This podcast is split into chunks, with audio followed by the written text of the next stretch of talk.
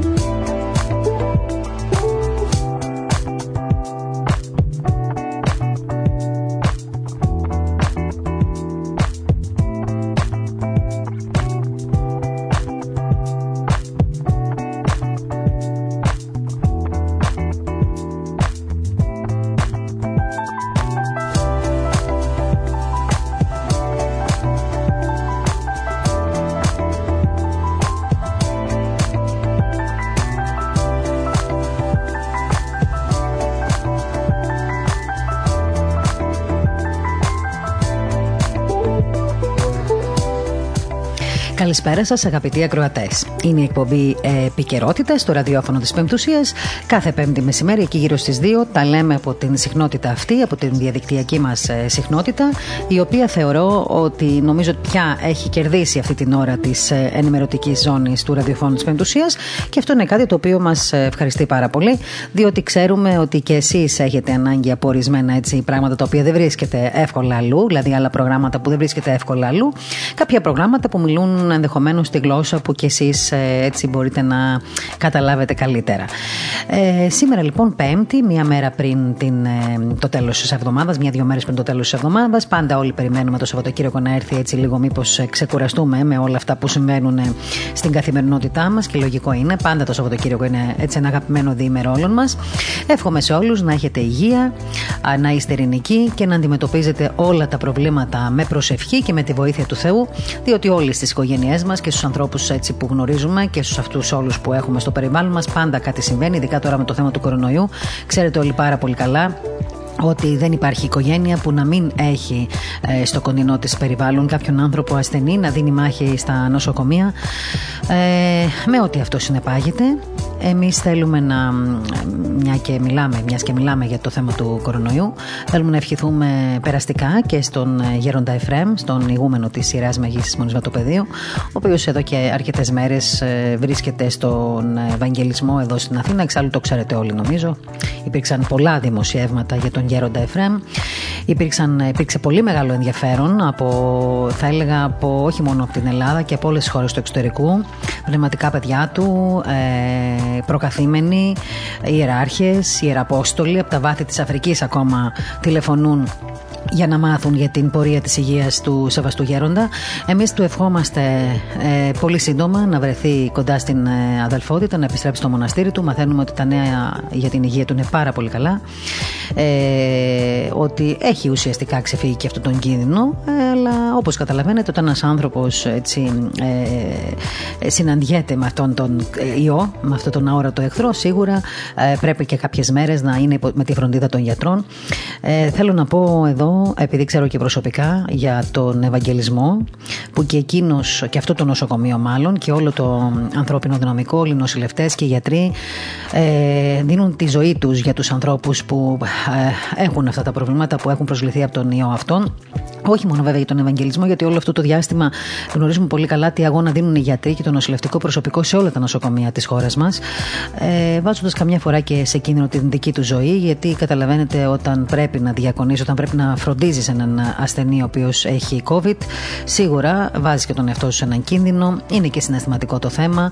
Εν πάση περιπτώσει, εμείς να πούμε για τον Ευαγγελισμό, μιας και μιλάμε τώρα για τον Γέροντα, ότι οι γιατροί, οι νοσηλευτές, όλοι, όλοι, όλοι, όλοι οι άνθρωποι που εργάζονται και βρίσκονται εκεί σε, αυτή την, σε αυτές τις θέσεις στο νοσοκομείο, ότι έχουν κάνει τα δύνατα δυνατά, όπως κάνουν για όλου βεβαίως τους ανθρώπους, να φροντίσουν αυτόν τον άνθρωπο, ο οποίος έτσι ε, βρίσκεται αυτή τη στιγμή από την, ε, το τέλος της προηγούμενης εβδομάδας σχεδόν στην ε, μονάδα εντατικής θεραπείας. Δεν είναι διασωληνωμένος. Θέλω να το τονίσω αυτό, γιατί πολλά έτσι, πολύ καλοί δημοσιογράφοι βρέθηκαν να γράψουν διάφορα θέματα για την υγεία του πριν ακόμα προλάβει ο άνθρωπος να φτάσει στον Ευαγγελισμό. Είχαν βγάλει πορίσματα ιατρικά, είχαν αποφασίσει την πορεία της υγείας του, ε, τον κατηγόρησαν κιόλας ότι ήρθε με ελικόπτερο στην Αθήνα ε, και ότι επιβάρυνε τον κρατικό προπολογισμό. Κάτι το οποίο δεν συνέβη βεβαίως. Κανένα κρατικό ελικόπτερο δεν έφερε το γέροντα Εφρέμ στην Αθήνα. Ε, ίδια η Μονή δεν έχει επίσης ελικόπτερο για να φέρει το γέροντα Εφρέμ στην Αθήνα. Υπήρξε μια μετάβαση του γέροντα μέσω ενός ιδιώτη, ενός ανθρώπου που τον αγαπάει πάρα πολύ και θεώρησε ότι λόγω των υποκείμενων νοσημάτων του ε, έπρεπε να βρεθεί στο νοσοκομείο ε, και να παρακολουθήσει το οξυγόνο του, κάτι το οποίο έγινε. Έφτασε λοιπόν ο γέροντας ε, στον Ευαγγελισμό, τον περίμεναν οι γιατροί, του έκαναν τις πρώτες εξετάσεις, θεώρησαν ότι έπρεπε να υπάρξει, να, να, να βρεθεί σε μια μονάδα αυξημένης φροντίδας για να παρακολουθούν και λίγο το οξυγόνο του. Εξάλλου αυτό κάνουν σε όλους τους ασθενείς, δεν είναι κάτι πρωτόγνωρο αυτό που συνέβη στο γέροντα. Αμέσως μετά ο άνθρωπος, έτσι, αφού πέρασε μια-δυο μέρες, νύχτες εκεί στον Ευαγγελισμό με την φροντίδα των γιατρών, ε, έκρινε και η κυρία Κοτανίδου, η Αναστασία, η οποία είναι, θα έλεγα, μια γιατρός η οποία πραγματικά δίνει και αυτή τον εαυτό της μαζί με την ομάδα της για τους ανθρώπους που, που έχουν τον κορονοϊό. Η κυρία Κοτανίδου, λοιπόν, μετά αποφάσισε ότι ο, γιατρό, ο γέροντας έπρεπε να ε, μεταφερθεί στη μονάδα εντατικής θεραπείας, όχι για να διασωληνωθεί, το ξαναλέω, όχι για να διασωληνωθεί, απλώς για να μπορεί να ε, έχει την βοήθεια και την υποστήριξη αυτού του μηχανήματος που συζητάμε από πέρυσι εδώ, το high flow μηχάνημα, το οποίο λείπει από πολλά νοσοκομεία, όπως ξέρετε, και γι' αυτό πολλοί άνθρωποι έχασαν τη ζωή τους ε, στο προηγούμενο διάστημα και αυτή είναι η μεγάλη αλήθεια και πρέπει να την πούμε. Λοιπόν, ε, και αυτή τη στιγμή ο Γέροντας βρίσκεται σε μια καλή κατάσταση, είναι σταθερή η κατάσταση της υγείας του. Πάντα βέβαια ένας άνθρωπος όταν έχει αυτή την ασθένεια, αυτό τον ιό, μέχρι να βγει από το νοσοκομείο, ε, είναι λογικό ότι θα υπάρχει μια αγωνία και ότι πάντα θα βρίσκεται έτσι σε μια θα υπάρχει ένα ερωτηματικό για το πώς θα πάνε οι επόμενες μέρες. Για όλους εσάς λοιπόν που μας ρωτάτε, για την υγεία του γέροντα. Σας λέμε λοιπόν ότι τα πράγματα είναι καλά, είναι σταθερά και όλοι προσευχόμαστε, όλοι προσευχόμαστε ε, για άλλη μια φορά ο γέροντας να βγει νικητής και από αυτή την ε, μάχη. Ε, έχει δώσει πολλές μάχες εξάλλου ο γέροντας το ξέρουμε όλοι μας. Ε, πολλά χρόνια τώρα παλεύει έτσι με τους πειρασμούς, αλλά με τη βοήθεια του Θεού αυτός ο άνθρωπος τα καταφέρνει. Ο Θεός έτσι κι αλλιώς ξέρει τι ε, πρέπει να γίνει με τον καθένα από εμάς. Εμείς ανθρώπινα ε, του ευχόμαστε να έχει μια καλή υγεία από εδώ και στο εξής και σύντομα να βρεθεί ε, στο μοναστήριο του και, στους, ε, και στην αδελφότητα που τον περιμένει και κοντά βεβαίως και στα πραγματικά του παιδιά. Και θέλω να πω και μόνο έτσι να κλείσω αυτό το θέμα να σας πω ότι πριν από έτσι λίγο καιρό ε, λάβαμε πολλά συγκινητικά μηνύματα και στο Ινστιτούτο και φαντάζομαι και στη Μονή Βατοπεδίου γιατί ξέρετε ότι συνδεόμαστε με τη Μονή. Λοιπόν ε, από ανθρώπους οι οποίοι έχουν ε, έτσι αναστηθεί από τον Γέροντα και από το φιλανθρωπικό του έργο. Μηνύματα συγκινητικά και ένα από αυτά μάλιστα έγραφε ότι να γίνει καλά ο άνθρωπος και προσευχόμαστε όλοι εμείς οι φτωχοί άνθρωποι που έχουμε φάει και ψωμάκι από τα χέρια του. Και αυτή είναι η μεγάλη αλήθεια. Αυτό είναι το θετικό θα έλεγα του πράγματος δηλαδή ότι οι άνθρωποι ε, προσεύχονται και εύχονται για έναν άνθρωπο που τους έχει έτσι σταθεί και πνευματικά κυρίως αλλά και επικοινωτρόπως ε, ε, όλα αυτά τα χρόνια στις δυσκολίες μέσα που έχουν ήδη περάσει και οι οικογένειές τους και οι ίδιοι. Επίσης θέλω να πω ε, ε, όλο το χειμώνα που πέρασε ε, είχαμε κάνει μια πολύ μεγάλη κουβέντα για όλο αυτό το πόλεμο που δεχόταν η Εκκλησία κάθε φορά που αρρώστηταν ένας ιεράρχης, ένας μοναχός, ένας, ε, κάποιος από τον κλήρο τέλος πάντων. Αμέσως αρχίσαν διάφορα παπαγαλάκια και λέγανε να που κολλάνε με την με κοινωνία. Θυμάστε τι περάσαμε εδώ πέρα, τι συζητήσεις κάναμε. Μόλις μαθαίναν ότι ένας ε, κάποιος από τον κλήρο αρρώστηκε και πήγαινε στο νοσοκομείο. Α, μήπως δεν εμβολιάστηκε. Α, να που λέμε εμείς να κλείσετε τις εκκλησίες. Όλο αυτό το πόλεμο λοιπόν το γνωρίζουμε όλοι πάρα πολύ καλά. Και επειδή λοιπόν τον ζήσαμε όλοι, θέλω και εδώ τώρα να πω κάτι και με το μακαριστό Λαγκαδά και με άλλους που έφυγαν έτσι ιεράρχες και, ανθρω... και ε, κληρικούς, ε, είτε γιατί είχαν υποκείμενα νοσήματα είτε για οποιοδήποτε άλλο λόγο. Οι άνθρωποι αυτοί ε, δέχτηκαν πολύ μεγάλο πόλεμο από τα μέσα μαζικής ενημέρωσης. Ντρέπομαι, ντρέπομαι και λυπάμαι γιατί είμαι 29 χρόνια δημοσιογράφος και ξέρετε όταν λένε οι δημοσιογράφοι, θεωρώ και εγώ τον εαυτό μου μέσα σε αυτή την ομάδα, τη μεγάλη την οικογένεια. Δεν είμαστε όλοι οι συνάδελφοι, όλοι οι δημοσιογράφοι έτσι. Είναι και κάποιοι που έχουν ευαισθησίες και που καταλαβαίνουν και τις ανθρώπινες ελευθερίες και τα ανθρώπινα δικαιώματα. Δεν είναι λοιπόν τρόπος, ε, ούτε ε, είναι σωστό, ούτε είναι ηθικό κάθε φορά που θα αρρωσταίνει κάποιος, ε, ο οποίος επειδή φο, ε, φο, φοράει ράσο, πρέπει να τον βάζουμε στον τοίχο και να τον πυροβολούμε. Υπήρξαν λοιπόν διάφοροι που αναφέρθηκαν αρνητικά έτσι, για την ασθένεια αυτή, να, που δεν εμβολιάστηκε ο ένας, δεν εμβολιάστηκε ο άλλος. Αυτά λοιπόν είναι ανθρώπινα, είναι προσωπικά δεδομένα και ιατρικά δεδομένα και κανονικά σε τέτοια θέματα, σε μια χώρα που, λειτουργεί, ε, που λειτουργούν οι νόμοι, να ξέρετε, ε, γίνονται αυτόφορες διαδικασίες. Δηλαδή, είναι ποινικό αδίκημα να αναφέρεσαι σε ιατρικά ε, ε, δεδομένα και ιατρικό απόρριτο και προσωπικά δεδομένα. Αν ανοίξει κανείς ε, την σελίδα της Ένωσης Συντακτών, δηλαδή www.esia.gr και ψάξει να βρει τον κώδικα δεοντολογίας θα δείτε ότι μέσα σε αυτό το κώδικα λέει ότι ο δημοσιογράφος δεν έχει δικαίωμα να αναφέρεται σε προσωπικά και ιατρικά δεδομένα ε, και μάλιστα χωρίς να έχει κάνει μια έρευνα. Επίσης ο δημοσιογράφος οφείλει να, α, οφείλει να επιβεβαιώνει την είδησή του, ε, δηλαδή δεν γράφει ένα κείμενο και λέει ότι ο τάδε ή η τάδε ε, βρίσκεται στο τάδε νοσοκομείο διασωληνωμένος ή έρχεται για διασωλήνωση και, προϋποθέ... και δηλαδή ουσιαστικά βάζει τις προποθέτει και προδιαθέτει τον κόσμο για κάτι που ακόμα δεν ξέρουμε, ούτε βγάζει ιατρικά ανακοινωθέν ο δημοσιογράφος. Στη χώρα αυτή όμως δυστυχώς, δυστυχώς σε αυτή τη χώρα, έχουμε συνηθίσει ε, οι δημοσιογράφοι να γινόμαστε δικαστές, γιατροί, χειρούργοι, εισαγγελείς και δεν ανοίγει ρουθούνη. Μου κάνει εντύπωση και το συνδικαλιστικό μου όργανο, η Ένωση Συντακτών, τους οποίους όλους εκεί τους αγαπάω πολύ, εκεί είναι όλοι οι δημοσιογράφοι που έχουν περάσει από το πεζοδρόμιο και ξέρουν τι σημαίνει δημοσιογραφία.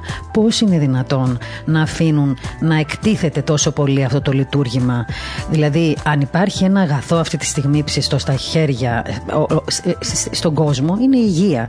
Και όμως την έχουν τόσο πολύ έτσι κάνει. Ε, την έχουν, την έχουν κάνει ένα προϊόν φτηνό, σαν να το κρεμάνε στα μανταλάκια. Εκθέτουν τον κάθε άνθρωπο, γράφουν για τα προσωπικά του δεδομένα, τον κατηγορούν.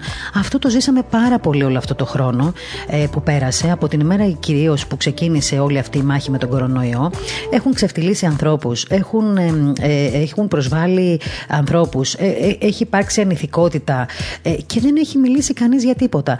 Μπήκανε και πολιτικοί στα νοσοκομεία και υπουργοί μπήκανε στα νοσοκομεία ε, και, και δημάρχοι και περιφερειάρχες και πολλοί κόσμος μπήκε στα νοσοκομεία. Εγώ δεν είδα πουθενά απολύτως πουθενά υπέρτιτλους και τίτλους σε θέματα και παρουσιαστές ειδήσεων στα κανάλια να βγαίνουν και να λένε «Α, ο κύριος Υπουργός Εμπορικής Ναυτιλίας δεν εμβολιάστηκε και μπήκε στο νοσοκομείο με κορονοϊό». «Α, ο κύριος Στάδε Τέλος πάντων, για να μην δανείζουμε τώρα ονόματα ανθρώπων που ασθένησαν, ο συνάδελφός μας, ξέρω εγώ, τέλος πάντων, να μην πω το όνομά του, δεν έχει σημασία, ε, από γνωστή εφημερίδα που ασθένησε και πήγε στο νοσοκομείο, δεν είχε κάνει το εμβόλιο. Μπορεί να το κάνει εκ των υστέρων άνθρωπος. Δεν είδα πουθενά τίτλους και υπέρτιτλους να τον ξεφτιλίζουν.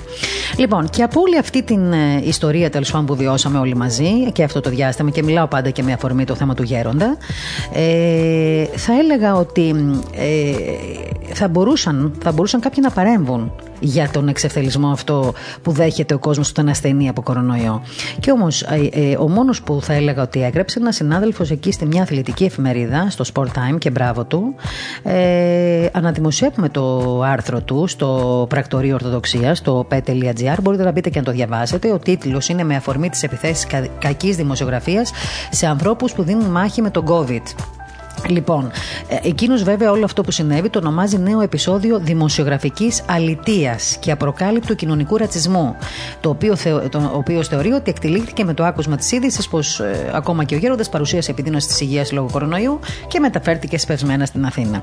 Λοιπόν, ε, σε μια από τις επόμενες εκπομπές θα σας ανακοινώσω μια ομάδα δημοσιογράφων, ακτιβιστών, η οποία δημιουργείται αυτή τη στιγμή και με μια δική μας πρωτοβουλία, αν θέλετε, προσωπικά δική μου, όχι του Ινστιτούτου, γιατί εγώ συνεχίζω να είμαι μέλος ενό συντακτών, ε, η οποία ομάδα αυτών των δημοσιογράφων θα λειτουργεί και λίγο, αν θέλετε, όχι πυροσβεστικά σε αυτά που συμβαίνουν, αλλά θα αναδεικνύει ε, στοιχεία κακής δημοσιογραφίας. Έτσι ώστε σε αυτή τη χώρα κάποια στιγμή να πέσουν οι μάσκες, τα προσωπία και να σταματήσουν ορισμένοι να νομίζουν ότι επειδή είναι δημοσιογράφοι μπορούν να κανονίζουν τα πάντα. Ε, λοιπόν, και κάτι άλλο ήθελα να πω έτσι σε ένα εκκλησιαστικό άλλο site το οποίο μας απείλησε ότι κάνουμε κακή επικοινωνία και ότι επιβάλλουμε πληροφορίες για, το, για τα θέματα που, της επικαιρότητα. Θέλω να πω λοιπόν ότι εμείς εδώ πέρα είμαστε, είμαστε ουσιαστικά ε, ε, ιεραποστολικά καταρχήν κάνουμε αυτό, προσφέρουμε αυτό το, ε, το λειτουργήμα τέλος πάντων. Έτσι την, το, το διακόνουμε αυτό το θεωρούμε κάτι ιεραποστολικό για μας. Ε, και ότι δεν φοβόμαστε τις απειλές ε, είμαστε άνθρωποι που γενικώς πάμε με, με, το γράμμα του νόμου και οτιδήποτε έχει ενοχλήσει, έχει ε, έτσι πληγώσει ε, ή έχει ε, δημιουργήσει μια ανήθικη εικόνα για όλα όσα συμβαίνουν να, να τους πω ότι το επόμενο ραντεβού που θα έχουμε δεν θα είναι στο τηλέφωνο αλλά θα είναι στα δικαστήρια. Γιατί έχουμε το, με, με, την με, τη μεριά, με τη μεριά μας έχουμε τον, ναι, τον νόμο και θεωρούμε ότι οι άνθρωποι που βαδίζουν με την ηθική και τη δικαιοσύνη και το φίλτρο ε, ε, των πράξεών τους είναι και μόνο και μόνο η ενημέρωση δεν, φοβό, δεν φοβόμαστε, ακριβώς δεν φοβόμαστε για αυτό το λόγο. Άρα λοιπόν από εδώ και στο εξής, σε τέτοιες υποθέσεις θα μιλάει η δικαιοσύνη. Ούτε εμείς ούτε αυτοί. Και αυτό γίνει και στο παρελθόν να ξέρετε έτσι. Γενικά ο Γερούντας Εφραίμ ε, δυστυχώς είναι ένας άνθρωπος που αγαπάνε πάρα πολύ οι κακοί δημοσιογράφοι αυτοί που έχουν χολή μέσα τους δηλαδή που γράφουν στο facebook γιατί φοβούνται να γράψουν ένα άρθρο που σχολιάζουν τον ένας άνθρωπος είναι στο νοσοκομείο, που προσπαθούν και αυτοί καημένοι να πάρουν μερικά like, γιατί αυτό τους έμεινε. Δεν τους έμεινε και τίποτα άλλο. Τι να κάνουμε. Κρίμα, από το Θεό είναι που το λέω, αλλά πρέπει να τα λέμε και αυτά. Γιατί αύριο το πρωί μπορεί να ρωτήσει ο μπαμπάς μας, η μαμά μας, ο δικός τους μπαμπάς, η δική τους μαμά.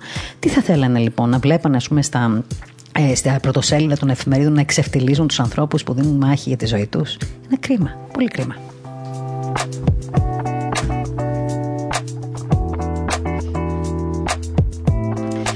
Λοιπόν, ε, πριν κάνουμε έτσι μερικά σχόλια για τα έτσι, πρώτα θέματα που θέλω να πούμε, θέλω να σας πω ότι σήμερα είναι μια ιδιαίτερη μέρα για, το, για την εκπομπή μας, διότι θα φιλοξενήσουμε ε, το, δύο ανθρώπους, ε, καταρχήν δύο ανθρώπους, από την σειρά του Αγίου Παϊσίου.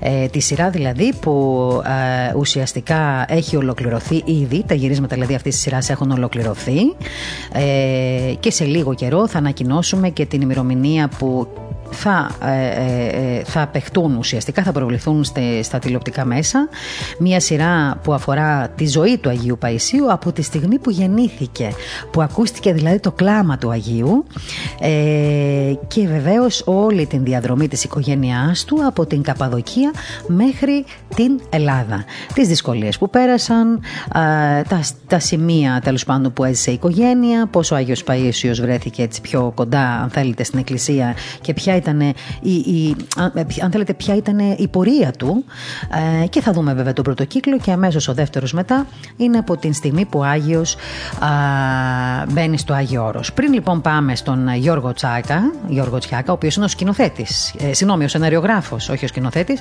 ο σεναριογράφος της σειράς, σκηνοθέτης είναι ο Στάμος ο Τσάμης.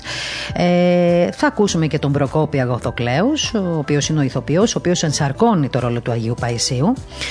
Ε, θα τον ακούσουμε και εκείνον σήμερα έτσι να μας πει δύο λόγια για το ρόλο του. Είναι μια ιστορία που, ένα ταξίδι που θα ήθελα όλοι να το ζήσουμε πριν το δούμε στους δέκτες μας.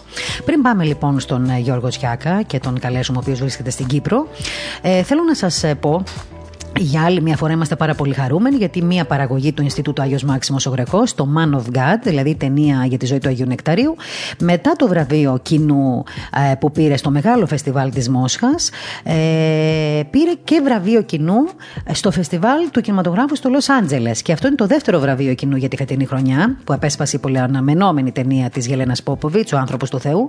Ε, την ταινία θα τη δούμε τώρα 26 Αυγούστου, να ξέρετε, έτσι. 26 Αυγούστου, κλείστε από τώρα θέση στους θερινούς κινηματογράφους, πάρτε εισιτήρια για να δείτε αυτή την ε, ταινία που ταξίδεψε σε όλο τον κόσμο και σε όποιο φεστιβάλ πάει παίρνει βραβεία. Λοιπόν, 26 Αυγούστου λοιπόν, ο βίος του Αγίου Νεκταρίου με τον τίτλο Man of God, ο άνθρωπος του Θεού, που έχει ε, ήδη ενθουσιάσει το κοινό στα φεστιβάλ, όπου και να έχει προβληθεί, θα ε, μπορούμε να, τον, να απολαύσουμε και εμείς αυτήν την ταινία στους κινηματογράφους σε όλη την Ελλάδα και την Κύπρο. Ε, για το εξωτερικό δεν σας ενδιαφέρει εσάς, για το εξωτερικό έχουμε κάνει άλλες ανακοινώσεις. Ε, Επίσης, να σας πω ότι ε, η ταινία έγινε nominated για καλύτερο ηθοποιό, καλύτερη σκηνοθέτη και καλύτερη ταινία επίσης στο φεστιβάλ του Los Angeles και σε λίγο καιρό, δηλαδή στις 29 Αυγούστου, σε κάνα δύο-τρεις μήνες δηλαδή, θα προβληθεί και στο μεγάλο φεστιβάλ κινηματογράφου στην ε, Αριζόνα, στο Phoenix. Και πολύ σύντομα θα σας ανακοινώσουμε και την ημερομηνία προβολής του στη Μελβούρνη, στο φεστιβάλ που γίνεται εκεί, το μεγάλο φεστιβάλ ταινιών. Λοιπόν, πήρε το δρόμο του λοιπόν, πήρε το δρόμο της μάλλον αυτή η ταινία για τον Άγιο Νεκτάριο. Είμαστε πολύ χαρούμενοι γι' αυτό και θεωρούμε και πιστεύουμε και αναμένουμε την ίδια επίσης επιτυχία να έχει και αυτή η παραγωγή ε, του Ινστιτούτου Άγιος Μάξιμος ο Γρεκός. Ε, για τη σειρά μιλάω, την ε, μίνι σειρά για τη ζωή του Αγίου Παϊσίου. Λοιπόν, ε, θεωρώ ότι αυτές οι κινήσεις που γίνονται είναι πάρα πολύ σημαντικές γιατί στις εποχές που ζούμε έχουμε ανάγκη όλοι εμείς ε, πέρα από τους κλασικούς τρόπους αν θέλετε ε, έτσι, εκμάθησης και αναφοράς και μελέτης της ε, ζωής ε, των βίων, μάλλον των Αγίων, ε, ο κινηματογράφος πολλές φορές και οι σειρές τηλεοπτικές μας βοηθούν περισσότερο να εντρυφήσουμε και να εμβαθύνουμε, αν θέλετε, στη ζωή αυτών των ανθρώπων που σήμερα τους επικαλούμαστε, προσευχόμαστε σε εκείνους και ζητάμε τη βοήθειά τους και τις πρεσβείες τους. Η ζωή λοιπόν του Αγίου Παϊσίου έγινε τηλεοπτική σειρά και έρχεται σύντομα. Φιλοδοξεί να φέρει στα σπίτια μας τις σημαντικότερες στιγμές του Αγίου από τη στιγμή που γεννήθηκε μέχρι και την κίνησή του.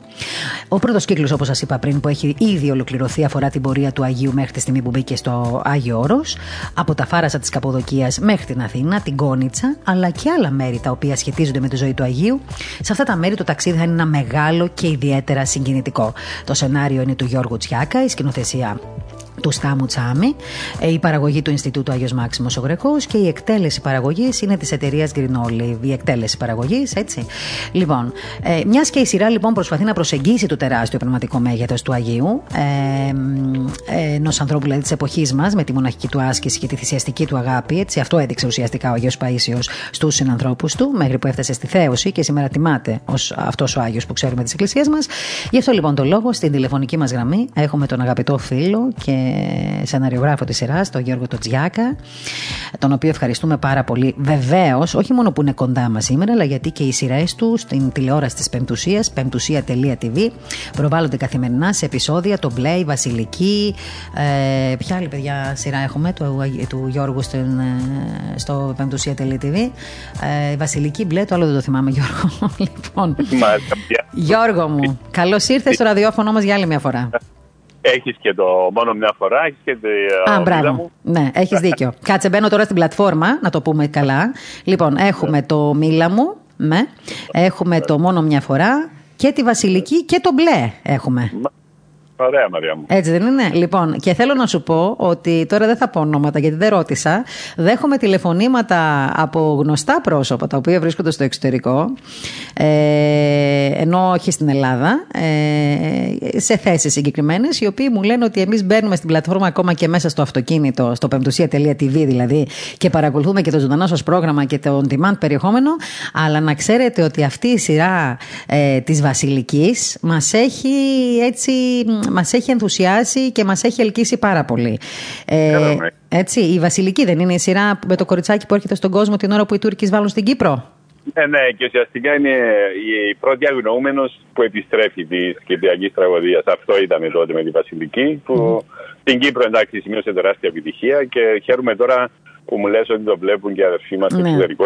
Ναι, ναι. Βέβαια, πρέπει να σου πω από τη μέρα που τα έβαλε και εσύ mm-hmm. και είναι πληγία που υπάρχει με το Περτουσία TV. Παίρνω και εγώ μηνύματα από την Ελλάδα πάρα πάρα πάρα πολλά για τις σειρές. Αυτός είναι να σου πω την αλήθεια και ο στόχος μας ότι αυτή η τηλεοπτική πλατφόρμα, η ψηφιακή πλατφόρμα, γιατί πλέον η τηλεόραση σε πλατφόρμα θα πάει και είμαστε ε, το, πρώτο, και, το πρώτο κανάλι ψηφιακό αυτή τη στιγμή. Και εκεί θα πάει η Μαρία μου. Το λέμε εδώ και 5-6 χρόνια και συμβαίνει αυτή τη στιγμή. Είμαστε λοιπόν πρωτοπόροι, Γιώργο μου, και είμαστε πολύ ε, χαρούμενοι που και δικές σου δουλειές τις φιλοξενούμε. λοιπόν. ευχαριστώ πολύ. Λοιπόν, τώρα θέλω να πάμε, κοίταξε να δεις. Πριν από λίγο καιρό είχαμε κάνει κάτι ανακοινώσεις εδώ στις σελίδες της Πεντουσία TV στο Facebook για την έτσι κάποιες πρώτες φωτογραφίες είχαμε δείξει για την σειρά του Αγίου Παϊσίου που θα τη δούμε στην τηλεόραση σύντομα. Ε, πρέπει να σου πω ότι είναι ένας χαμός έτσι από τον κόσμο. Πότε θα βγει η σειρά και τι ευτυχία και τι ευλογία είναι αυτή. Έχει ενθουσιαστεί ο κόσμος πριν ακόμη δει τη σειρά. Λοιπόν, θέλω να πάμε από την αρχή και να πω, ναι. να πω στον κόσμο ότι μετά ε, ε, τη συζήτηση τη δική μας θα ακούσουμε και τον Προκόπη τον Αγαθοκλέο, που είναι ο, ο ηθοποιός, ο οποίος ενσαρκώνει τον Άγιο ε, Παίσιο. Ναι, ναι. Λοιπόν, πες μας σε παρακαλώ πολύ, ο λόγος που, που εσύ αποφάσισες να γράψεις ε, το σενάριό σου βασισμένο στη ζωή του Αγίου Παϊσίου, ποιος ήταν, δηλαδή, γιατί τον διάλεξες αυτόν τον Άγιο; Θα σου πω, να πω πριν να μου επιτρέψεις να πω ότι χάρηκα που σε άκουσα ότι ο Άγιος ε, Νεκτάριος, η ταινία κατακτά Μόσχα, κατακτά Λος Άντζελες. Ανοίγει δρόμους ο Άγιος Νεκτάριος, Ανοίγει δρόμους ο Άγιος Νεκτάριος και αυτό ε, πραγματικά χαίρομαι πάρα πολύ και εύχομαι κάθε επιτυχία και είμαι σίγουρος ότι θα τον έχει γιατί έγινε μια πάρα πολύ σπουδαία δουλειά. Και εύχομαι να έρθει και μετά ο Άγιος Παΐσιος να συνεχίσει αυτό το δρόμο που άνοιξε. Και πιστεύω έτσι θα γίνει. Γιατί και ο Άγιος Νεκτάριος αλλά και ο Άγιος Παΐσιος στην προκειμένη που είναι πιο κοντά μας ε, χρονολογικά ε, είναι ένας Άγιος που ο λόγος εντάξει τον αγαπούσα και τον αγαπώ τον Άγιο αλλά ε, ήξερα και από την άλλη ότι τον αγαπά χιλιάδες κόσμος και είναι οικουμενικός πια. Δεν mm-hmm. έχει φύγει από τα πλαίσια της Ελλάδας, της Κύπρου, είναι οικουμενικός Άγιος και ότι μιλά στις καρδιές πολλών ανθρώπων. Ε, και αυτός ήταν ο λόγος που έτσι ήθελα να, να προσπαθήσω, Μαρία μου, να αγγίξω, γιατί έτσι με σεβασμό και δέος το πλησιάσαμε όλοι, ε, τη ζωή του Αγίου για να δούμε από πού μας ήρθε αυτός ο άνθρωπος. Ήθελα να δω, ξέρεις, όλοι το ξέρουμε στα 60 του, ας πούμε, περισσότερο. η αλήθεια είναι αυτή. Η αλήθεια είναι αυτή. Ναι. ναι. Εγώ ήθελα να δω και να δώσω και έδωσα πολύ έμφαση από πού ξεκίνησε, πού γεννήθηκε, ποια ήταν η μάνα του, ποια ήταν, ποια ήταν αυτή η οικογένεια από την οποία βγήκε αυτός ο άνθρωπος, αυτός ο Άγιος. Τον παρακολουθώ λοιπόν σαν βρέφος, σαν μωρό. Βλέπω την γιαγιά να τον κρατά στα γόνατα, τη μαμά να του λέει τις πρώτες προσευχές. Τον βλέπουμε να ψελίζει το πρώτο κύριε Ιησού Χριστέ, λέει σώμε. Τον βλέπουμε πώς η μαμά του του έκοβε τον εγωισμό. Ξέρετε αυτές τις σκηνές, τις όμορφες, τις πολύ τρυφερές. Η, μαμά του ήταν μια πραγματική ευλογία, τη λέγανε, ήταν και μια ευλογημένη γυναίκα. Το βλέπουμε πώς τον αντρώνει ο πατέρας. Ε, τα, τα αδέρφια του. Ε, είναι, θα, θα, θα δεθεί το κοινό με αυτή την οικογένεια. Ουσιαστικά, ουσιαστικά εμένα θα μου, θα μου επιτρέπεις όσο μας περιγράφεις να κάνω και λίγο έτσι ε, σπόλι, δηλαδή να πω και μερικά πραγματάκια, γιατί εγώ έχω παρακολουθήσει ε, έτσι μερικά ε. επεισόδια, ε, ενώ με την έννοια κατά τη διάρκεια του μοντάζ έχω δει κάποιες σκηνές που με έχουν ενθουσιάσει και θυμάσαι που σου είπα νομίζω σε ένα τηλέφωνο, που, μια τηλεφωνική επικοινωνία που είχαμε οι δυο μας, ότι με συγκλονίζει η στιγμή που ο Άγιος ετοιμάζεται να πάει στον πόλεμο Σωστά. Και, ναι, ναι, και ναι. προσεύχεται στην Παναγία Γονατιστό και λέει Παναγία μου φύλαξέ με να μην σκοτώσω άνθρωπο. Αυτή η φράση του με έχει συγκλονίσει. Και, και εκεί ο Προκόπης, ε, ο, ναι, ο Προκόπης ο Αγαθοκλέους, δηλαδή ο Άγιος Παΐσιος, ε, αποδίδει πραγματικά στο 1000% της επιτυχίας ε, που θα μπορούσαμε να πούμε την σκηνή αυτή. Καλά, είναι εξαιρετικός ε, ηθοποιός ο Προκόπης. Ε, ε, η ομοιότητας με τον Άγιο είναι απίστευτη, στα νεανικά του χρόνια του Αγίου δηλαδή. Και πέρα από αυτό όμως, πραγματικά ένας ηθοποιός που έδωσε πάρα πολλά με την ερμηνεία του και θα το δουν οι τηλεθέτε. Μάλιστα. Βέβαια και έχουμε σπουδαίους ηθοποιούς, έχουμε απίστευτους ηθοποιούς. Ο καθένας μοναδικός. Θα πάμε και στους ηθοποιούς, γιατί και εγώ θέλω να πούμε μερικά πράγματα για εκείνους και για τον Νικήτα τον Ζακύρο, ο οποίος υποδίεται το ρόλο του Γέροντα Αρσένιου. Που ουσιαστικά. Έτσι δεν είναι; Από την αρχή, Μαρία μου. Έτσι, είναι η οικογένεια έτσι, από πού βγήκε ο Άγιος. Γιατί και στι μέρες μας που χτυπιέται ο θεσμός της οικογένειας πανταχώθεν, όπως ξέρεις, mm-hmm. θα ήθελα πάρα πολύ να δούμε μια οικογένεια προσευχόμενη και να αντιληφθούμε ότι και σήμερα υπάρχουν τέτοιες οικογένειες και θα συνεχίσουν να βγαίνουν οι Άγιοι μας και θα μας τους βγάζει ο Θεός στις δύσκολες εποχές που ζούμε και που έρχονται. Ε, ε, αυτό, ε, αυτό ήθελα να δώσω περισσότερο από αυτό από πού βγήκε ο Άγιος, από ποια ευλογημένη οικογένεια και είμαι σίγουρος ότι ο θεατής θα συνδεθεί με αυτή την οικογένεια γιατί πέρασαν πάρα πολλές μεγάλες δυσκολίες μέχρι να κατασταλάξουν στην Κόνιτσα και να φυτρώσουν εκεί. Οι άνθρωποι δυσκολεύτηκαν πάρα πολύ. Ήταν η προσφυγιά, ήταν το ξεριζώμα. Όλο αυτό το πράγμα το βλέπουμε και είναι και εθνικό με την έννοια του ξεριζώματος. Και επειδή εμείς στην Κύπρο ειδικά ζήσαμε ε, βέβαια και η Ελλάδα παλαιότερα με τη μικρασιατική καταστροφή, αλλά εγώ σαν παιδί τουλάχιστον έζησα αυτό το ξεριζωμό, αυτό το απίστευτο πράγμα. Ε, ε, μεταφέρθηκε νομίζω με έτσι ένα όμορφο τρόπο και στη σειρά. Μάλιστα.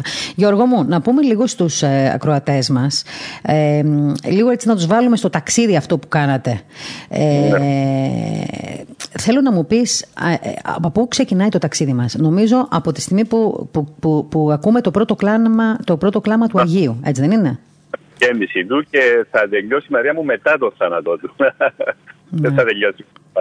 Άρα λοιπόν τα γυρίσματα, μάλλον οι εικόνες μας, οι εικόνες μαζί με τον Άγιο ξεκινάνε, το ταξίδι δηλαδή της σειράς αυτής, ξεκινάει από, την, από τα φάρασα της Καπαδοκίας, εκεί που ουσιαστικά γεννιέται ο Άγιος και βλέπουμε την οικογένεια του Αγίου και το περιβάλλον της οικογένειας, το, το χωριό δηλαδή εκεί και τους ανθρώπους, στην καθημερινότητά τους, ε, κατά τη διάρκεια της προσευχής τους, κατά τη διάρκεια των εργασιών των καθημερινών, της αγωνίας, έτσι, των γιατί τα ιστορικά έτσι, στοιχεία που βιώνουμε και μέσω της, που θα βιώσουμε και μέσω της σειράς είναι βασισμένα στα ιστορικά γεγονότα που συνέβησαν στην Καπαδοκία εκείνη την περίοδο. Μίλησε μας λοιπόν γι' αυτό έτσι. Ξεκίναμε στο ταξίδι. Άρα λοιπόν ξεκινάμε από την Καπαδοκία από τα Φάρασα. Ναι, ναι, ξεκινάμε με την γέννηση του Αγίου και ενώ ταυτόχρονα βλέπουμε την ανησυχία που όπως είπες υπάρχει, γιατί περιμένουν από στιγμή σε στιγμή μετά τη συμφωνία της Λοζάνη για την αλλαγή των πληθυσμών, ότι υπάρχει πιθανότητα να φύγουν από το χωριό. Υπάρχει μια ελπίδα ότι μπορεί να τους αφήσουν, προσπαθούν, αλλά δεν γίνεται αυτό. Έτσι έρχεται η διαταγή ότι πρέπει να φύγουν από το χωριό και αυτό συμβαίνει ε, ε, 21 μέρες μετά τη γέννηση του Αγίου, στις 14 Αυγούστου λοιπον και δεν τους αφήνουν να μείνουν ούτε να γιορτάσουν το 15 Αυγούστου, έχει σημασία και τους βλέπουμε που ξεκινούν με την, στην, στην ηγεσία του χωριού ήταν ο πατέρας του, ο πρόδρομος του Αγίου, πολύ δυναμικός άνθρωπος, πολύ ισχυρός άνθρωπος και πολύ γενναίος άνθρωπος που μαζί με την πνευματική καθοδήγηση του Αγίου Αρσενίου του Καπαδόκη που ήταν και ο Άγιος του Αγίου Παϊσίου, ε, ε, φεύγουν από το χωριό. Και είναι φοβερή η παρουσία του Νικήτα Τσακύρογλου πάντως ναι. ως ε, γέροντας Αρσένιο στην ε, σειρά. Μοναδική και τον ευχαριστώ ε, πάρα πολύ για αυτή την ερμηνεία που μας έδωσε. Νομίζω είναι μια ερμηνεία που θα μείνει πραγματικά. Και ε, τους οδηγεί λοιπόν ο Άγιος ε, Αρσένιος, ο Πάτερ Αρσένιος τότε για αυτους ε, ε, ε, εκτός ε, της Καπαδοκίας προς το λιμάνι της Μερσίνας για να πάρουν το πλοίο και να έρθουν στον Πειραιά. Βλέπουμε λοιπόν όλη αυτή την πορεία, βλέπουμε τη λειτουργία, μια υπαίθρια λειτουργία συγκλονιστική που κάνει το 15 Αύγουστο και μετά βλέπουμε την όλη πορεία, πώς φτάνουν στον Πειραιά, πώς τους υποδέχονται εκεί, άλλα περίμεναν, άλλα βρήκαν, ε, ήταν και ο κόσμος που δέχτηκε ένα κύμα μεγάλο των πρώτων προσφύγων που φαίνεται ότι υπάρχει μια κόπωση, μια κούραση και δεν τους αντιμετωπίζουν και καλά. Ε, ε, αυτοί περίμεναν να βρουν τη μάνα, την Ελλάδα που πίστευαν, που κράτησαν την ελληνικότητα τους, την πίστη τους κλπ. Και παθαίνουν σοκ από αυτά που βλέπουν ναι, και βρίσκουν. Έχουνε, ναι. Αναγκάζονται Αλλά... να χωριστούν μεταξύ τους, άλλοι πάνε στην Κέρκυρα, άλλοι μένουν έτσι, δεν είναι; Και όσοι πάνε στην Κέρκυρα, εκεί προείπε ο Άγιος ότι εκεί θα κοιμηθεί και όντως τις 40 μέρες έχουμε την κίνηση του Αγίου, ε, βλέπουμε όλο αυτό το συγκλονιστικό γεγονός που συμβαίνει στους ανθρώπους, το τι σημαίνει να χάνεις τον πνευματικό σου πατέρα. Γίνεται όλη αυτή η διαχείριση από όλους. Βλέπουμε τις πτώσεις αλλά και την, ε, και την αντίσταση κάποιων σε αυτό. Και να σου πω και κάτι που μου αρέσει και εμένα στη σειρά αυτή, ναι. που έτσι από το λίγο που είδα έτσι, στα επεισόδια που ναι. μοντάρονται. Ε, μου αρέσει πάρα πολύ που το βγάζεις αυτό το στοιχείο, γιατί είναι και πραγματικότητα δηλαδή. Ότι οι οικογένειες εκείνης της εποχής που περνούσαν βεβαίως σαφώς πάρα πολλές δυσκολίες με το φόβο του εχθρού και όλα αυτά. Λοιπόν, ότι βγάζει η, σειρά αυτή, βγάζει την εμπιστοσύνη που έδειχνε η οικογένεια ε, σε, σε έναν, ε, στον, ας πούμε στο γέροντα Αρσένιο, σε έναν, σε έναν ιερωμένο. Δηλαδή ναι, ναι. δεν έκανε κάτι αν δεν, πάρει, δεν έπαιρνε ευλογία. Ε, τον, ναι. τον ρωτούσαν τη γνώμη του ας πούμε, και του έπαιρναν την ευλογία του για να προχωρήσουν. Τον εμπιστευόταν. Δηλαδή φαίνεται ας πούμε, ότι μέσω, αυτό, μέσω ενός ιερωμένου οι άνθρωποι αυτοί ήξεραν να επικοινωνούν πραγματικά με τον Θεό. Αυτό βγαίνει στη σειρά. Είναι κάτι δηλαδή το οποίο οι οικογένειες που συνεχίζουν και σήμερα βεβαίως να έχουν πνευματικούς και να εμπιστεύονται τον πνευματικό τους κλπ. Ότι αυτό το στοιχείο βγάζει. Ήταν το στήριγμά τους ο Γέροντας Αρσένιος. Φαντάσου τώρα αυτό το χωριό στην Ανατολία, στο βάθος της Τουρκίας, με γύρω-γύρω τουρκικούς πληθυσμούς και κρατήθηκε ελληνικό και χριστιανικό. Γιατί ήταν η παρουσία του, ήταν η παρουσία του Αγίου.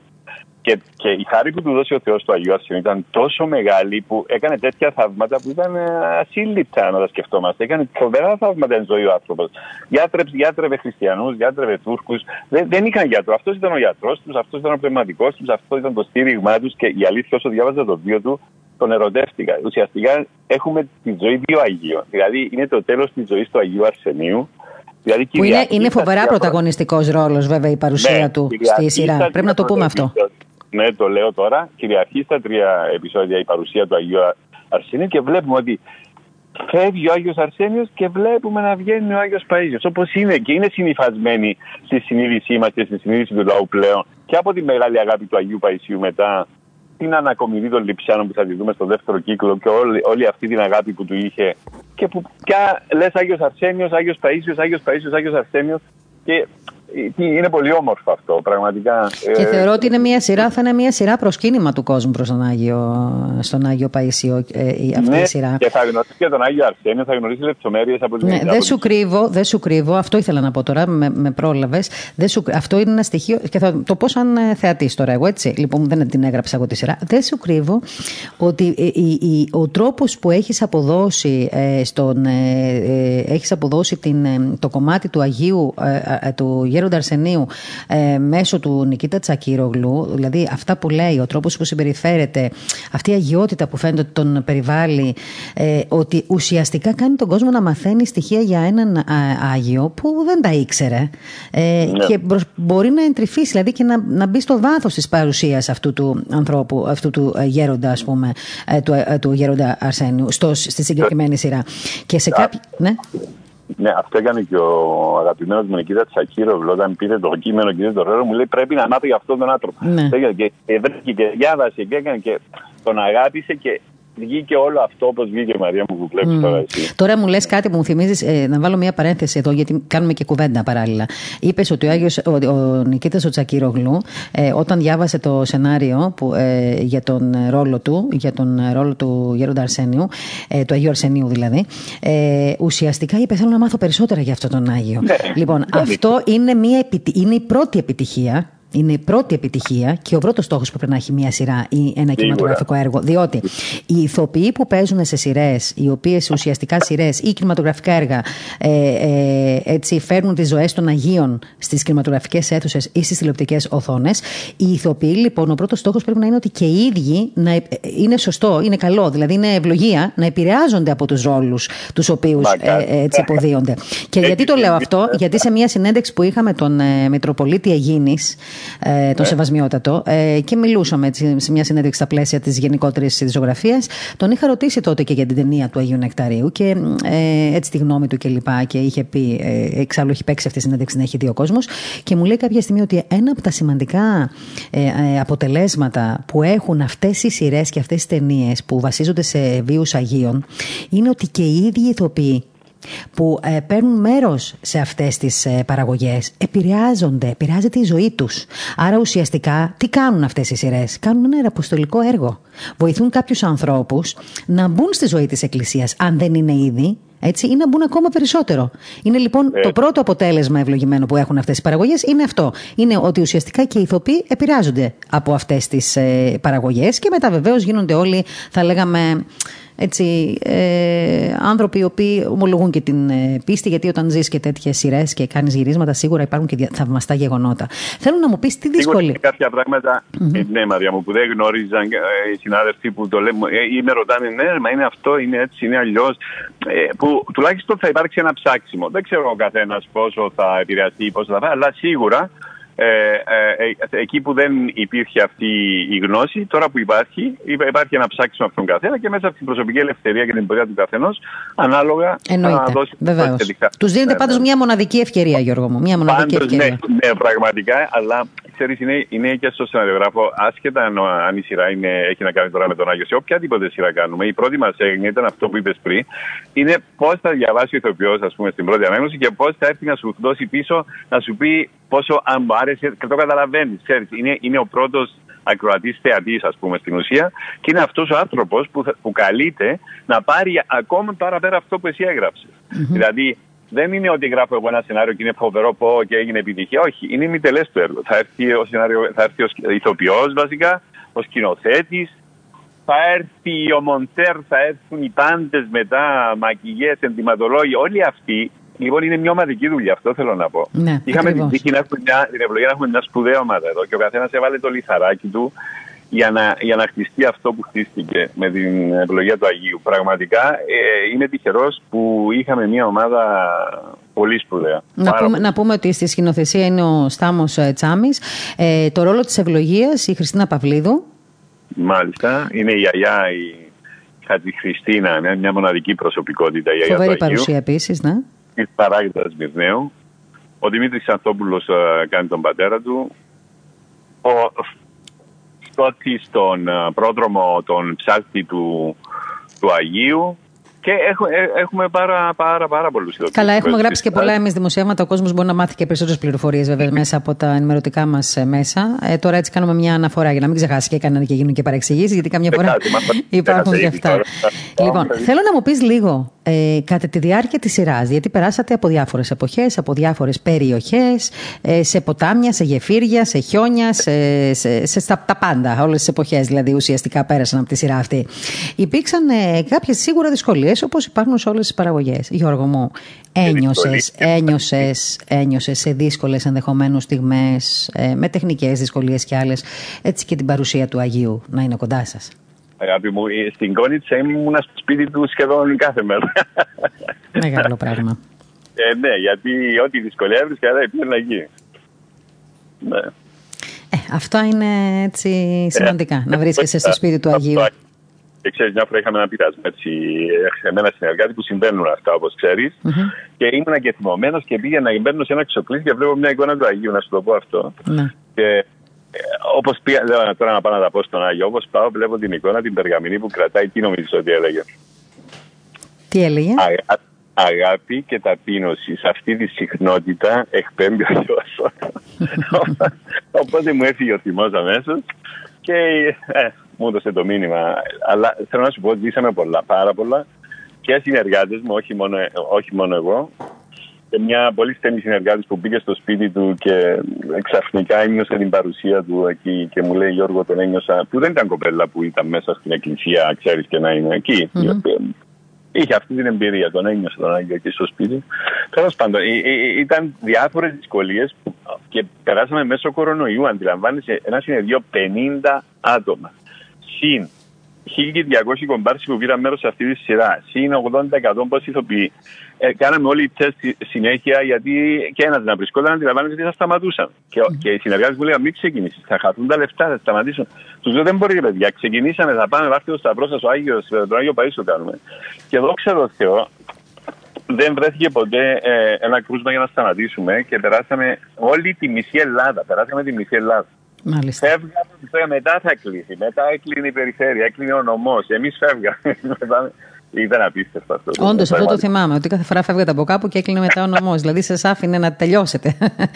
λοιπόν, μία σειρά την οποία θα τη δούμε στην, ε, σύντομα είναι εννέα επεισόδια ο πρώτος κύκλος. Σωστά; Είναι εννέα επεισόδια. Ναι, ο πρώτος κύκλος και τελειώνει στη στιγμή που γίνεται Παίσιο μοναχός. Και μετά θα έχουμε τη μοναχική του πορεία και τα πιο δύσκολα και τα μεγάλα ας πούμε γεγονότα που σημάδεψαν τη ζωή του και μας σημάδεψαν και όλους εμάς ας πούμε ε, που αγαπούμε τον Άγιο, που τον διαβάζουμε, που τον μελετάμε. Μαρία μου όμως θέλω να πω κάτι. Όσο και να εμείς προσπαθήσαμε και μας δόθηκε η ευκαιρία να έχουμε τα μέσα για να κάνουμε μια ποιοτική δουλειά. Αλλά νομίζω ότι η αγιότητα είναι όχι δύσκολο, είναι αδύνατο να καταγραφεί είτε σε βιβλίο, είτε σε ταινία, είτε σε αυτό. Δεν ξέρεις τι έκανε ο Άγιος. Ναι, είναι γεγονός, βέβαια. Όμως, αυτό που θα βγάλουμε και θα προσπαθήσουμε σίγουρα θα βγάλουμε τα ψήγματα αυτά από την αγιότητα και αυτά θα είναι αρκετά για το θεατή να καταλάβουν αυτό το τεράστιο πνευματικό μέγεθος που και εμείς με, με πολύ ταπείνωση και σεμνά προσπαθούμε να το πλησιάσουμε. Δεν μπορώ να πει. Γιατί είμαι σίγουρος ότι θα βγουν και κάποιοι άνθρωποι από πού ως πού να κάνετε τον Άγιο και είναι, μπορεί να σου πούνε είναι και ιεροσιλία και καταλαβαίνω. Εντάξει, τώρα πάντα σε αυτές τις ε, ναι, ναι. προσπάθειες υπάρχουν και οι άλλες φωνές, αλλά έτσι είναι όμως. Δεν μπορούμε να, να μας πτούν, να κάνουμε πίσω. Θέλω να πω και σε αυτούς ότι ε, μεγάλο και τεράστιο σεβασμό πλησιάσανε ε, τη ζωή του Αγίου. Θέλω να ξέρουν οι θεατές ότι υπάρχει μέσα και μυθοπλασία, γιατί ας πούμε, εγώ είχα μια πληροφορία, έφυγα να ψαφάρασα, ξέρω εγώ, 14. Δεν είχα άλλη πληροφορία. Έπρεπε να κάνω όλο αυτό το φεδιό, να είμαι μέσα στο κλίμα, πώς μια οικογένεια τέτοια σκέφτεται, πώς ενεργεί, πόσο Άγιος Αρσένιος θα, θα τους οδηγούσε. Εντάξει. Ε, ε, να το ξέρουν αυτό. Όχι κάθε φορά να νομίζω Α, αυτό έγινε ακριβώς έτσι, έτσι, έτσι, έτσι. Παίρνουμε τα βασικά γεγονότα και από εκεί και πέρα υπάρχει σίγουρα υπάρχει και μυθοπλασία. Ναι. Και έτσι λοιπόν με την ιστορία του Αγίου που γεννήθηκε στα Φάρασα της Καποδοκίας στις 25 Ιουλίου του 1924 και λίγες μέρες μετά βαφτίστηκε από τον Άγιο Αρσένιο που του έδωσε και το όνομά του. Θυμάμαι και τη στιγμή εκείνη που ε, ε, νομίζω ο Άγιος Αρσένιος είπε την ώρα της βάφτισης ότι θα δώσει το όνομά του, έτσι δεν είναι; Ναι. Και η γιαγιά του είπε: Άγια μου, δεν ήθελα να το βγάλει Χρήστο το παιδί. Δεν είχα τη Χριστίνα να σας βάφτισα τόσα παιδιά. Δεν θα αφήσω κι εγώ έναν μοναχός. Δεν θέλω ναι. κι εγώ να ψήνω καλό στο πόδι μου. Αυτή, ναι, αυτή του η φράση νομίζω θα μείνει. Επίσης, άλλη μια σκηνή που νομίζω ότι θα έτσι ενθουσιάσει, θα, ε, θα κερδίσει τους τηλεθεατές είναι και η, η, η, σκηνή που φεύγουν από την Καπαδοκία και ο Άγιος Αρσένιος είναι αναβασμένο πάνω σε ένα βουνό. Και είναι μια μοναδική στιγμή που προσεύχεται στον Θεό με σηκωμένα τα χέρια πάνω. Ναι. Έτσι, μια στιγμή που είναι ανάμεσα στην ανθρώπινη, δηλαδή είναι μια σκηνή ισορροπίας, θα έλεγα Γιώργο, αν μου επιτρέπεις. Συγγνώμη, δεν προσπαθώ να αποδώσω το σανάριό σου, αλλά σου λέω πώς το εκλαμβάνω. Ε; Πώς το είδες, με ενδιαφέρει ως θεατής, πώς το. Ναι, είναι μια στιγμή, θα έλεγα, ισορροπίας ανάμεσα στην ανθρώπινη αδυναμία με την, ε, έτσι, με την ταπεινότητα ενός Αγίου που ζητάει βοήθεια από το Θεό εκείνη τη στιγμή για όλο αυτόν τον κόσμο που μεταφέρεται και ξεσπιτώνεται έτσι και αυτή η κραυγή. Είναι, ε, ένα, θα, το δει, θα το δει ο κόσμος και θα, Πιστεύω θα συγκινήσει πολύ αυτή τη στιγμή. Ναι. Μάλιστα. Και πολύ συγκινητική βέβαια στιγμή είναι και αυτή που μπροστάρει και πραγματικό οδηγός του Άγιος Αρσένιος πεθαίνει 40 μέρες μετά τον ερχομό του στην Ελλάδα, όπως είπε έτσι κι αλλιώς πει νωρίτερα έτσι, στο νοσοκομείο της Κέρκυρας. Ναι. Και μετά από πολλές περιπέτειες και συνθήκες δύσκολες διαβίωσης, εγκαθίσανται δύο χρόνια μετά στην κόνιτσα της Υπήρου και εκεί είναι που μεγαλώνει ο μικρός Αρσένιος με τη γιαγιά του, τη μάνα του να του μεταδίδουν ακόμα, ακόμα, ακόμα και την βαθιά τους πίστη στο Χριστό και την αγάπη για τον συνάδελφο άνθρωπο. Τον μικρό όμως Αρσένιο, δηλαδή τον Άγιο Παίσιο μετέπειτα, τον έχουμε στην τηλεφωνική μας γραμμή και είναι ο Προκόπης Αγαθοκλέους. Ε, για τους ακροατές, λέω. Γιώργο, με εσύ με τον Προκόπη έχεις δουλέψει πάρα πολύ για την σειρά αυτή. Το Προκόπη μιλήσαμε ένα χρόνο πριν. Μιλούσαμε, διαβάζει ο Προκόπης μου. Σε ακούει ο Προκόπης, μπορείτε και να μιλήσετε. Μόνο μην αρχίσετε τα κυπριακά, παρακαλώ πολύ, να καταλαβαίνουμε κι εμείς. Τα κυπριακά έχουμε πολύ χρόνο να τα πούμε με τον Γιώργο. Ναι, και τα λέμε πολύ συχνά. Εντάξει.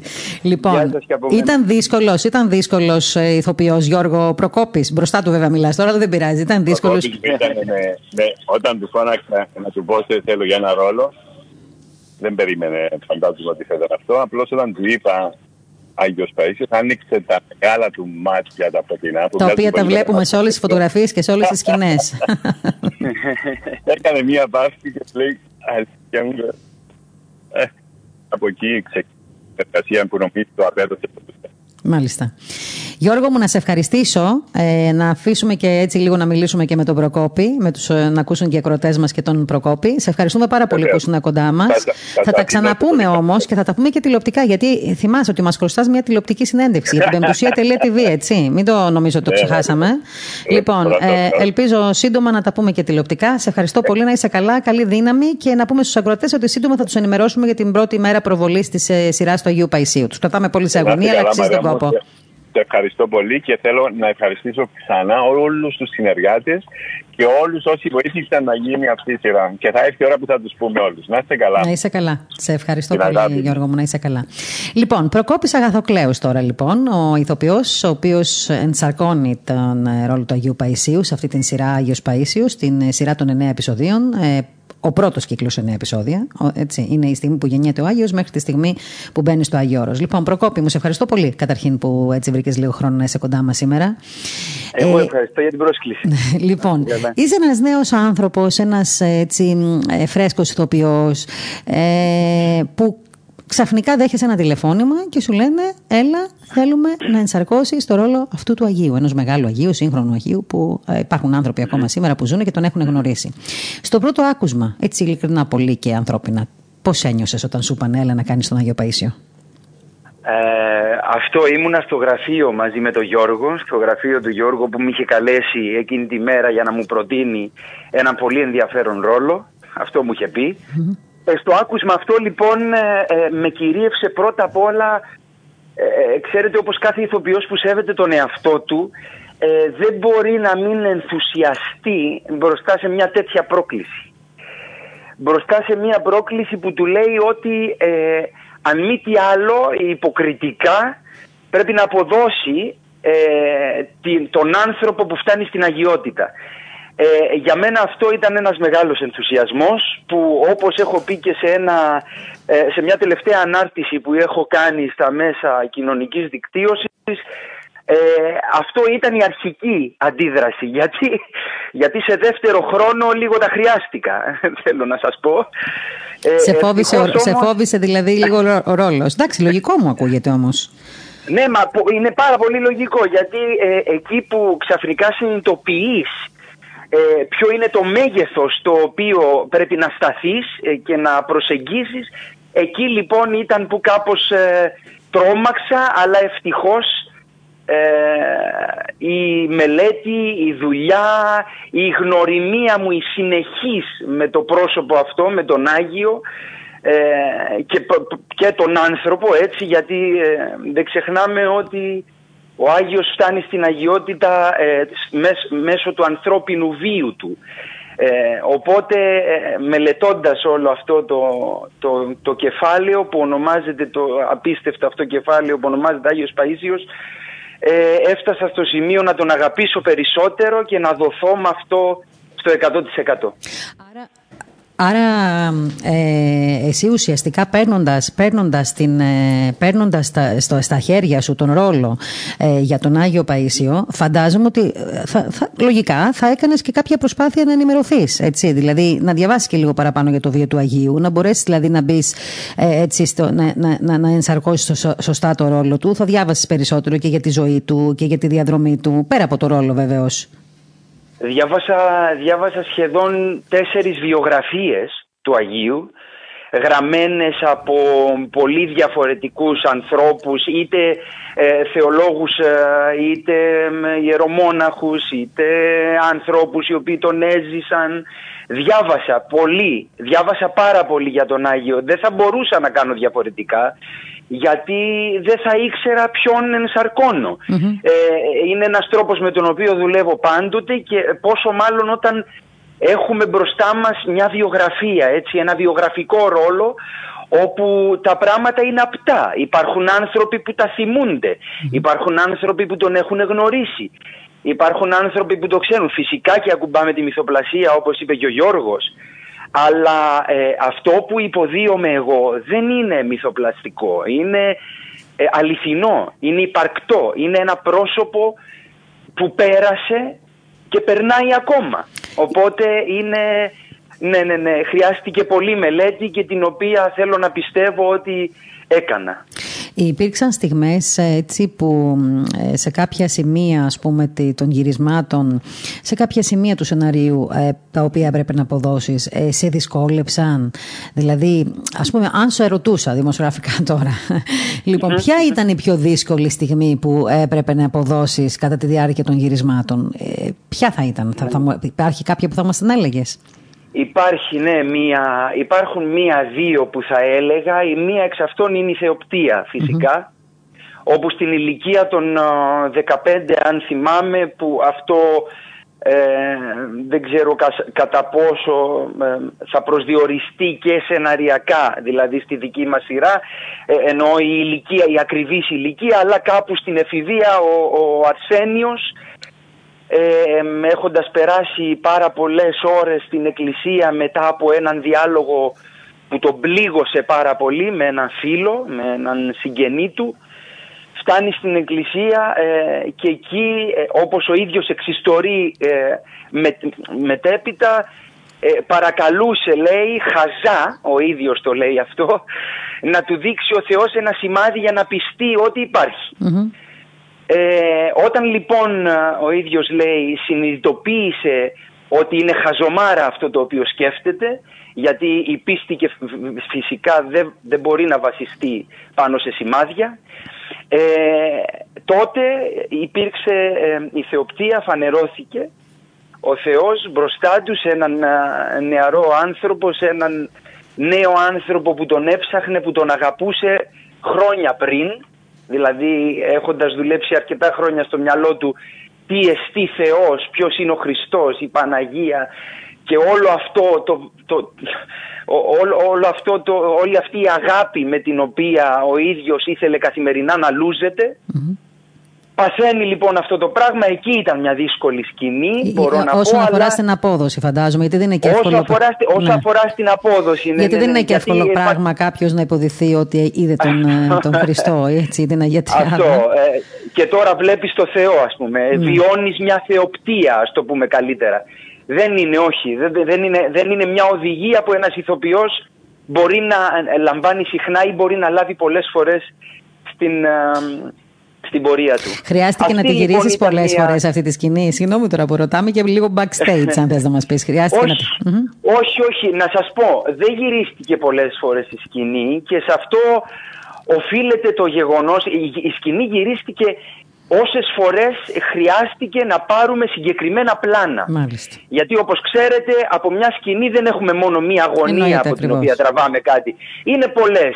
Ε, με τη βοήθεια λοιπόν της κάμερας που άλλοτε ήταν δικάμερο, άλλοτε μονοκάμερο και φυσικότατα με την υπερπολίτιμη βοήθεια του φίλου μου του Στάμου του Τσάμι του σκηνοθέτη του καταπληκτικού ε, και του εξαιρετικού αυτού συνεργείου που είχαμε όλοι ε, να δουλέψουμε μαζί ε, ήταν όλα έτοιμα, ήταν όλα ε, στη θέση τους, ήταν όλα σε μια πορεία προς την οποία πήγαινε αυτό για να βγει με τον καλύτερο δυνατό τρόπο. Έτσι και εγώ έτοιμος λοιπόν καταφέραμε να το τελειώσουμε ε, δεν θυμάμαι καλά. Δηλαδή, καλά, δεν έχει σημασία στι ημέρε ναι, κλπ. Ναι, ναι. Εγώ θέλω να σε ρωτήσω τώρα, θέλω να σε ρωτήσω κάτι. Όσον... Εσύ εμφανίζεσαι ουσιαστικά στη σειρά, ε, γιατί εντάξει, η ζωή του Αγίου ξεκινάει τη στιγμή που γεννιέται στη σειρά, αλλά εσύ εμφανίζεσαι ω έφηβο ουσιαστικά. Έτσι. Εγώ εμφανίζομαι ω έφηβο. Ω έφηβο. Λοιπόν, και ε, ζει μέσα στην οικογένεια, ε, ε, κάθεσαι με την οικογένεια στο τραπέζι να φάτε. Εκεί που οι αδελφέ σου ανακοινώνουν ότι παντρεύεται η μία ή μπα οι άλλε είναι εκεί με του συζύγου, εσύ ξαφνικά κάποια στιγμή στο τραπέζι λε τον πατέρα σου ότι θα γίνει μοναχό. Κάτι το οποίο ο, ο πατέρας σου δεν το πήρε και με καλό, από ό,τι κατάλαβα, μάτι τη στιγμή του, του δείπνου. Δεν ξέρω κατά πόσο, κατά πόσο οι γονείς το παίρνουν με καλό μάτι αυτό κάθε, ναι. κάθε φορά που τα ακούνε. Αλλά φάνε, φα, φαίνεσαι αποφασισμένος λοιπόν εκεί, στα γυρίσματα αυτά εννοείται, αφού ε, ακολουθείς ε, το σενάριο που είναι φασισμένο στο βίο του Αγίου. Αλλά ουσιαστικά, πέρα από, από τον ρόλο που ενσαρκώνεις και ως άνθρωπος, αρχίζεις να βιώνεις κατά τη διάρκεια του, των γυρισμάτων και στιγμές που, ε, ιστορικές στιγμές, δηλαδή στιγμές τις οποίες διαβάζουμε και στην ιστορία, διότι αυτό είναι μετά την Συμφωνία της Λοζάνης, ε, που ε, έτσι προνοούσε και τη μετακίνηση των πληθυσμών. Άρα ουσιαστικά εσύ γίνεσαι μέρος της ιστορίας, μετακινείσαι με την οικογένειά σου, ε, ξεριζώνεσαι μαζί με την οικογένειά σου και όλους τους κατοίκους των ελληνικών χωριών της Καπαδοκίας. Και παίρνεις ουσιαστικά το δρόμο της προσφυγιάς για την Ελλάδα. Ε, η, η συνεργασία σου ε, με τον, ε, με τον ε, Νικήτα τον Τζακυρολού δεν μπορούμε να πούμε ότι είναι υπαρκτής στα σειρά γιατί όταν εσύ γεννήθηκες και πριν μεγαλώσεις ουσιαστικά άρα πριν μπεις στη σειρά ο Άγιος Αρσένιος πεθαίνει. Οπότε δεν τον γνώρισες τον Άγιο Αρσένιο ενώ δεν τον γνώρισες δεν τον θυμάσαι ως έφηβος. Αυτό θέλω να πω. Άρα δεν υπήρχε συνεργασία με τον Άγιο Αρσένιο απλά εμείς βλέπουμε όμως τη σειρά την ύπαρξή σου έτσι ως μωράκι ε, στα χέρια έτσι, mm. της οικογένειας και του Αγίου. Θέλω να μου πεις σαν ηθοποιός όταν λοιπόν εσύ εσύ ε, καλείσαι να ενσαρκώσεις αυτό το ρόλο και να ζήσεις ουσιαστικά στιγμές που διαβάζουμε εμείς στην ιστορία. Έζησες, ένιωσες μια ιδιαιτερότητα; Ένιωσες δηλαδή άλλα συναισθήματα από αυτά που αν, αν έπαιζες σε μια σειρά έτσι κοινωνική, δραματική, ξέρω εγώ, θρίλερ, δεν θα τα νιώθε. Υπήρξαν δηλαδή στιγμές πέρα από το ρόλο του Αγίου που σε ε, ε, έλκυσαν πάρα πολύ και σε συγκίνησαν γιατί γινόσουν μέρο τη ιστορίας που σήμερα όλοι διαβάζουμε στα βιβλία; Φυσικά, ε, να μου επιτρέψεις να πω ότι αυτή είναι και η μαγεία της δικιάς μας της τεχνης Ε, φυσικά, ε, κατάφερα και ε, πολλές φορές είχα την, την τύχη και την ευλογία να νιώσω πράγματα που δεν τα συναντάμε, όχι πολύ συχνά. Ξέρετε, η πνευματική διεργασία που, και η πνευματική προπόνηση, αν να μου επιτρέψετε να πω, με την οποία ε, πορεύτηκα για να προσεγγίσω αυτό το ρόλο, ήταν μια διαδικασία στην οποία άλλαξαν πολλά πράγματα στη ζωή μου. Ε, το λέω αληθινά, δηλαδή ε, αυτή, αυτή η προπόνηση, αυτή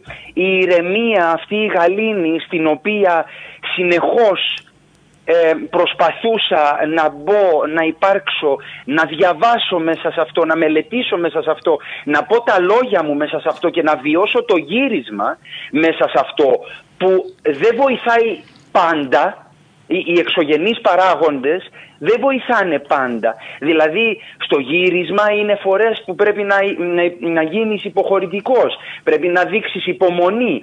Ε, ε δηλαδή ε, στο, στο σπίτι όταν μελετούσα ξέρετε δεν ξέρω αν, αν γνωρίζετε έχω δύο μικρά παιδιά είναι δύο ετών και και Όχι, δεν το γνωρίζουμε ότι είσαι, είσαι μπαμπάς ναι, ναι, ναι. δηλαδή. Α, μάλιστα. Είμαι, είμαι και μπαμπάς.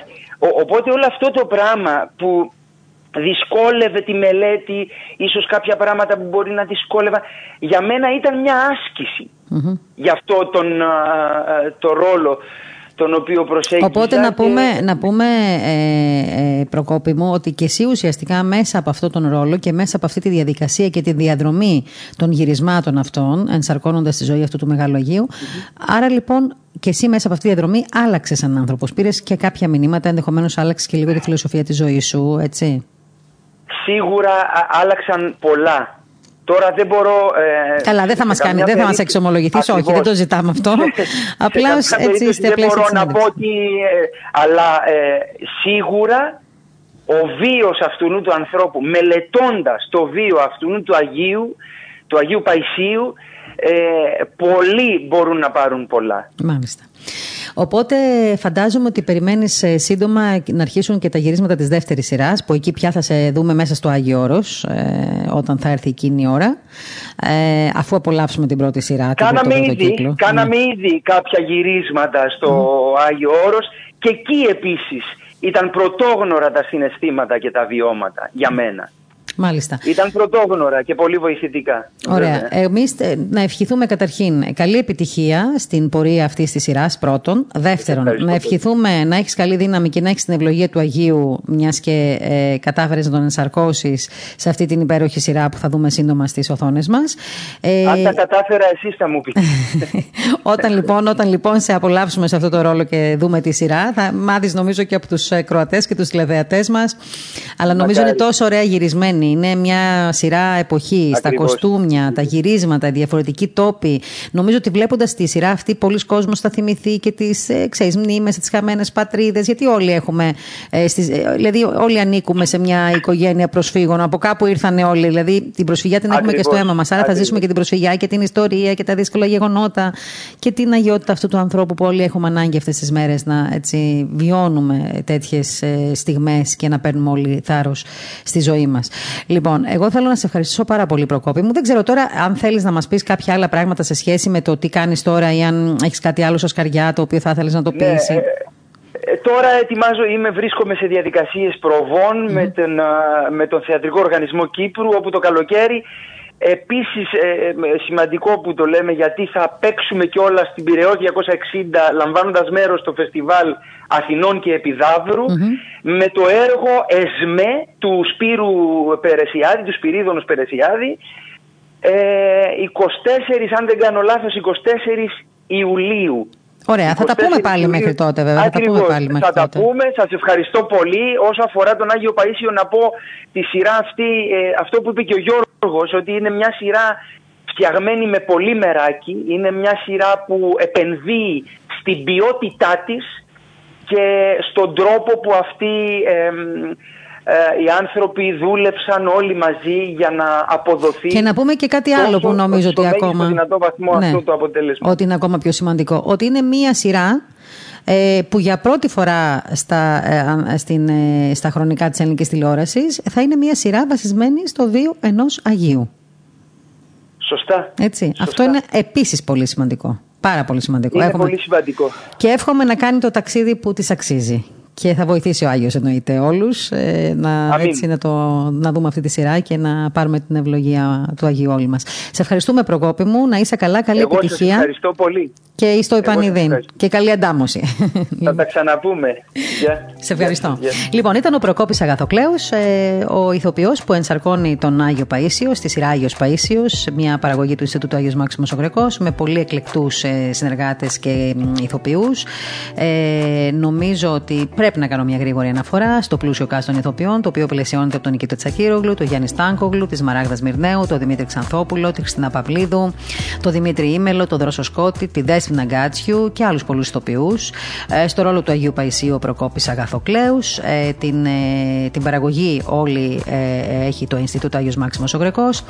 Ε, ο σκηνοθέτης της σειράς είναι ο, ο, ο Στάμος ο Τσάμι, με τον οποίο θα κάνουμε μια έτσι, άλλη ε, εκπομπή μαζί, γιατί με τα μάτια του σκηνοθέτη θα δούμε άλλα πράγματα από αυτά που μπορούμε να δούμε με τα μάτια του ε, σεναριογράφου ή, του, ή, ή των ηθοποιών. Ε, θα σας πούμε ποια μέρα θα είναι αυτή, να τον ρωτήσουμε και άλλα πράγματα πραγματάκια έτσι για τα γυρίσματα, για τις δυσκολίες. Είναι μια μεγάλη παραγωγή με πολύ πλούσιο κάστη ηθοποιών αλλά και κομπάρσων. Ε, γιατί υπήρχαν και πάρα πολλοί κομπάρσοι. Έτσι. Μιλάμε για πολέμους, μιλάμε για χιόνια, μιλάμε για ξεριζόμο. Καταλαβαίνετε τι γίνεται. Ε, Επίσης και τα σκηνογραφικά νομίζω είναι ένα μεγάλο κομμάτι αυτής της ιστορίας διότι θα δούμε και πολύ έτσι μια εικαστική σκηνογραφική άποψη α, την οποία θεωρώ ότι πρέπει έτσι να, α, να αντιληφθούμε και θα κάνουμε και μια κουβέντα έξτρα για αυτή την ε, σκηνοθετική άποψη, την, την εικαστική άποψη. Όμως είναι μπροστά μας ο καιρός και θα έχουμε έτσι πολλές ευκαιρίες να τα λέμε, γιατί αυτές τις Πέμπτες πάντα βλέπετε ότι τα πρόσωπα που φιλοξενούμε είναι έτσι πολύ ξεχωριστά σε σχέση με τη θεματολογία που υπάρχει στην επικαιρότητα. Ε, νομίζω ότι εδώ να κλείσουμε την εκπομπή μας για να μην χάνουμε και τον χρόνο για το δελτίο ειδήσεων. Να σας πω ότι την Τρίτη Τρίτη την επόμενη. Είναι πολύ νωρίς ακόμα από τώρα, αλλά μιας και σήμερα είμαστε εδώ.